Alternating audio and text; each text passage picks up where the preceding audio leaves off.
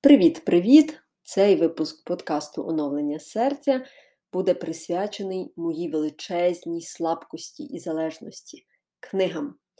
Насправді, наприкінці цього подкасту я зачитаю вам один фрагмент, який дуже глибоко мене торкнувся, після якого почалося моє переосмислення стосунків із книгами.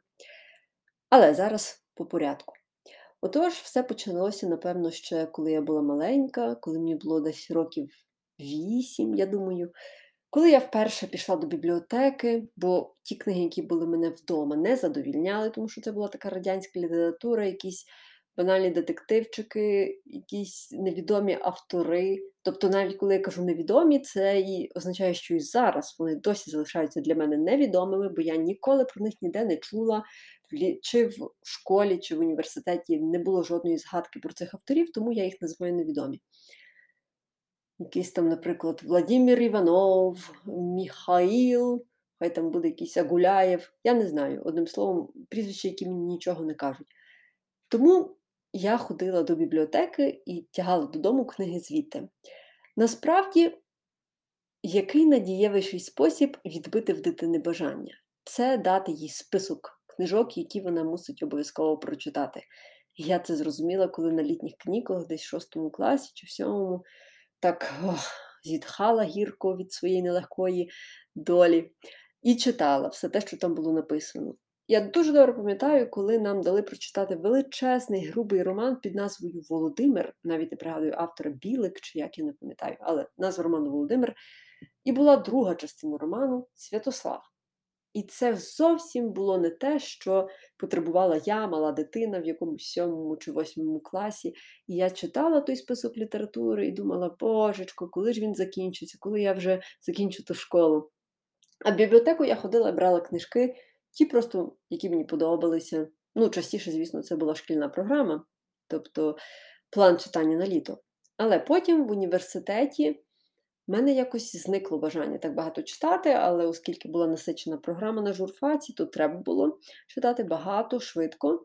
Проте любові тоді в мене не було літератури, до літератури, про що я зараз дуже шкодую. Вона з'явилася після третього курсу, коли я була на літній практиці на телебаченні, і це виглядало так, що я приходила до телередакції, заходила, сиділа на коридорі, чекала, поки там запише, закінчиться запис якоїсь програми. Зазвичай це тривало ще десь пів, півгодини 40 хвилин.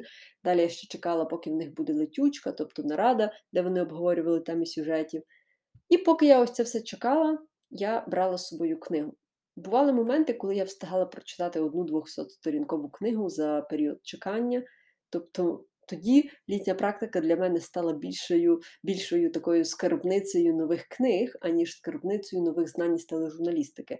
В принципі, за це я вдячна, тому що я не обрала свідомо практичну тележурналістику. Я довго працювала у книжковій сфері, і я думаю, що вона справила чималий вплив на мене, таку, як я зараз є.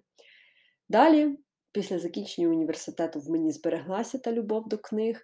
І, будучи на журфаці, працюючи точніше на журфаці, я також, коли мала вільний час, тут читала. Тобто всі зависали десь в соцмережах, мені це не було так цікаво. Натомість я обирала прочитання книг. Почала і полюбила електронні книги. І далі, коли мене закинуло життя вже в книжкову сферу, звісно, там треба було читати, але це не було так, як в шкільні часи, вимушений список літератури. Ні. Там я читала зазвичай е, деякі новинки, аби розуміти, чи потрібно нам запрошувати тих авторів на презентацію чи ні. Або ж мені давали книги на рецензію, тому треба було їх читати. І потім я вже, скажімо так, коли звільнилася з роботи, зберегла в собі ту любов до читання, записалася в бібліотеку і ходила регулярно до неї, беручи за один раз по кілька книг. Ну, далі була Бельгія, тобто от зараз вже минуло стільки часу, я досі ходжу до тієї бібліотеки, записалася ще в дві інші. Я розумію, що моя любов до читання не згасла в жодному разі. Але змінилося дещо інше. Моє ставлення до книг як таких. Раніше я розцінювала книги як просто незамінний атрибут моєї бібліотеки, який конче мусить бути там. Я пам'ятаю, що десь навіть минулої весни, а можливо, цієї, я вже не пригадую, я почала рахувати, скільки в мене є в бібліотеці книг, думала навіть зробити інвентаризацію, написавши собі всі назви всіх авторів. Але далі я зрозуміла, що впадаю в крайність, і книги просто перестали для мене бути засобом отримання знань, а вони стали для мене, якщо так можна сказати, в певний, в певній мірі ідолом. Тому що я не щулася, як бувало, купувала, якщо якийсь був розпродаж на сайті, могла купити 3-4 книжки підряд, причому після того, як я їх отримувала, вони залишалися стояти на полицях, і десь, може, через пару місяців в мене тільки доходили до них руки. І далі я собі поставила за правило купувати не однієї, не більше однієї книги в місяць. Так тривало, можливо, два місяці. Далі я знов себе впіймала на думці, що хочу скупитися книгами. І тут до мене дійшло, що для мене книги був хороший естетичний атрибут моєї бібліотеки, при тому я не віддавала їм цілком належного як скарбниці знань.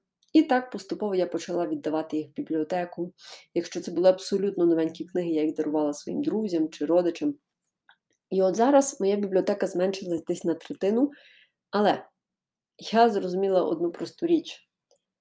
Дуже легко людині впасти у той стан, коли накопичення речей перетворюється на такий собі центральний вектор життя. Тобто людина от не уявляє себе без, і далі ви можете підставити свої варіанти. В когось це одяг, тобто не може минути такого тижня чи дня, що взагалі погано, коли людина би щось не купила. Чи то шкарпетки, чи то труси, чи то сарафани, ну, одним словом. В когось це може бути накопичення якихось сувенірів. Ну, тобто, людина звикла, що куди би вона не їхала, вона звідти все привозить і потім це все тримає. В когось це може бути накопичення, не знаю, придумайте свій варіант канцтоварів, наприклад. У мене самої колись була ситуація, про яку я вже розповідала, що в старших класах моїм фетишем були блокноти. І я дуже добре пам'ятаю, як одного разу нарахувала вдома 53 блокноти. Я вже навіть зараз не знаю, де половина з них. Інша половина точно була списана, але де ділися інші, я вже просто не пам'ятаю. Тому, підходячи до центральної думки цього випуску подкасту, мені тут пригадується цитата із Євангелія від Матвія, шостий розділ з 19 по 21 вірш, який зараз хочу зацитати, зачитати. Не складайте скарбів собі на землі, де нищить їх міль та іржа, і де злодії підкопуються і викрадають. Складайте ж собі скарби на небі, де ні міль, ні іржа їх не нищать, і де злодії до них не підкопуються та не крадуть. Бо де скарб твій, там буде й серце твоє. І для мене якраз найважливіша це остання частина, де скарб твій, там буде й серце твоє. Тому в мене сьогодні до вас прохання. От сядьте, коли будете наодинці вдома, коли вам не заважатимуть діти, дружина, чоловік, батьки, і подумайте дійсно, куди ви віддаєте своє серце. Можливо, ви женетеся за прикрасами і за матеріальним, натомість абсолютно не пильнуєте свого емоційного здоров'я і свого духовного наповнення. Можливо, ви, як і я, любите книжки, але просто їх колекціонуєте. Можливо, для вас важлива виключно кількість підписників в інстаграмі, і ви тільки те й робите, що днями і ночами накручуєте тих підписників. Куди ви віддаєте своє серце? У що ви його складаєте? Інстаграм не вічний, книжки не вічні, прикраси можуть викрасти злодії, канцтовари можуть зіпсуватися, наприклад, стався землетрус і завалило хату. Натомість треба дійсно пильнувати те, чого від нас ніхто не забере. Для мене це, наприклад, те, як я розвиваю свої стосунки з Богом. Так, я ще, як то кажуть, аматор на цьому шляху, але все одно я вже бачу, що мій напрям руху кардинально змінився порівняно з тим, що було навіть два роки тому. Тому, друзі, бажаю вам всім пильнувати своє серце і всім прекрасного дня!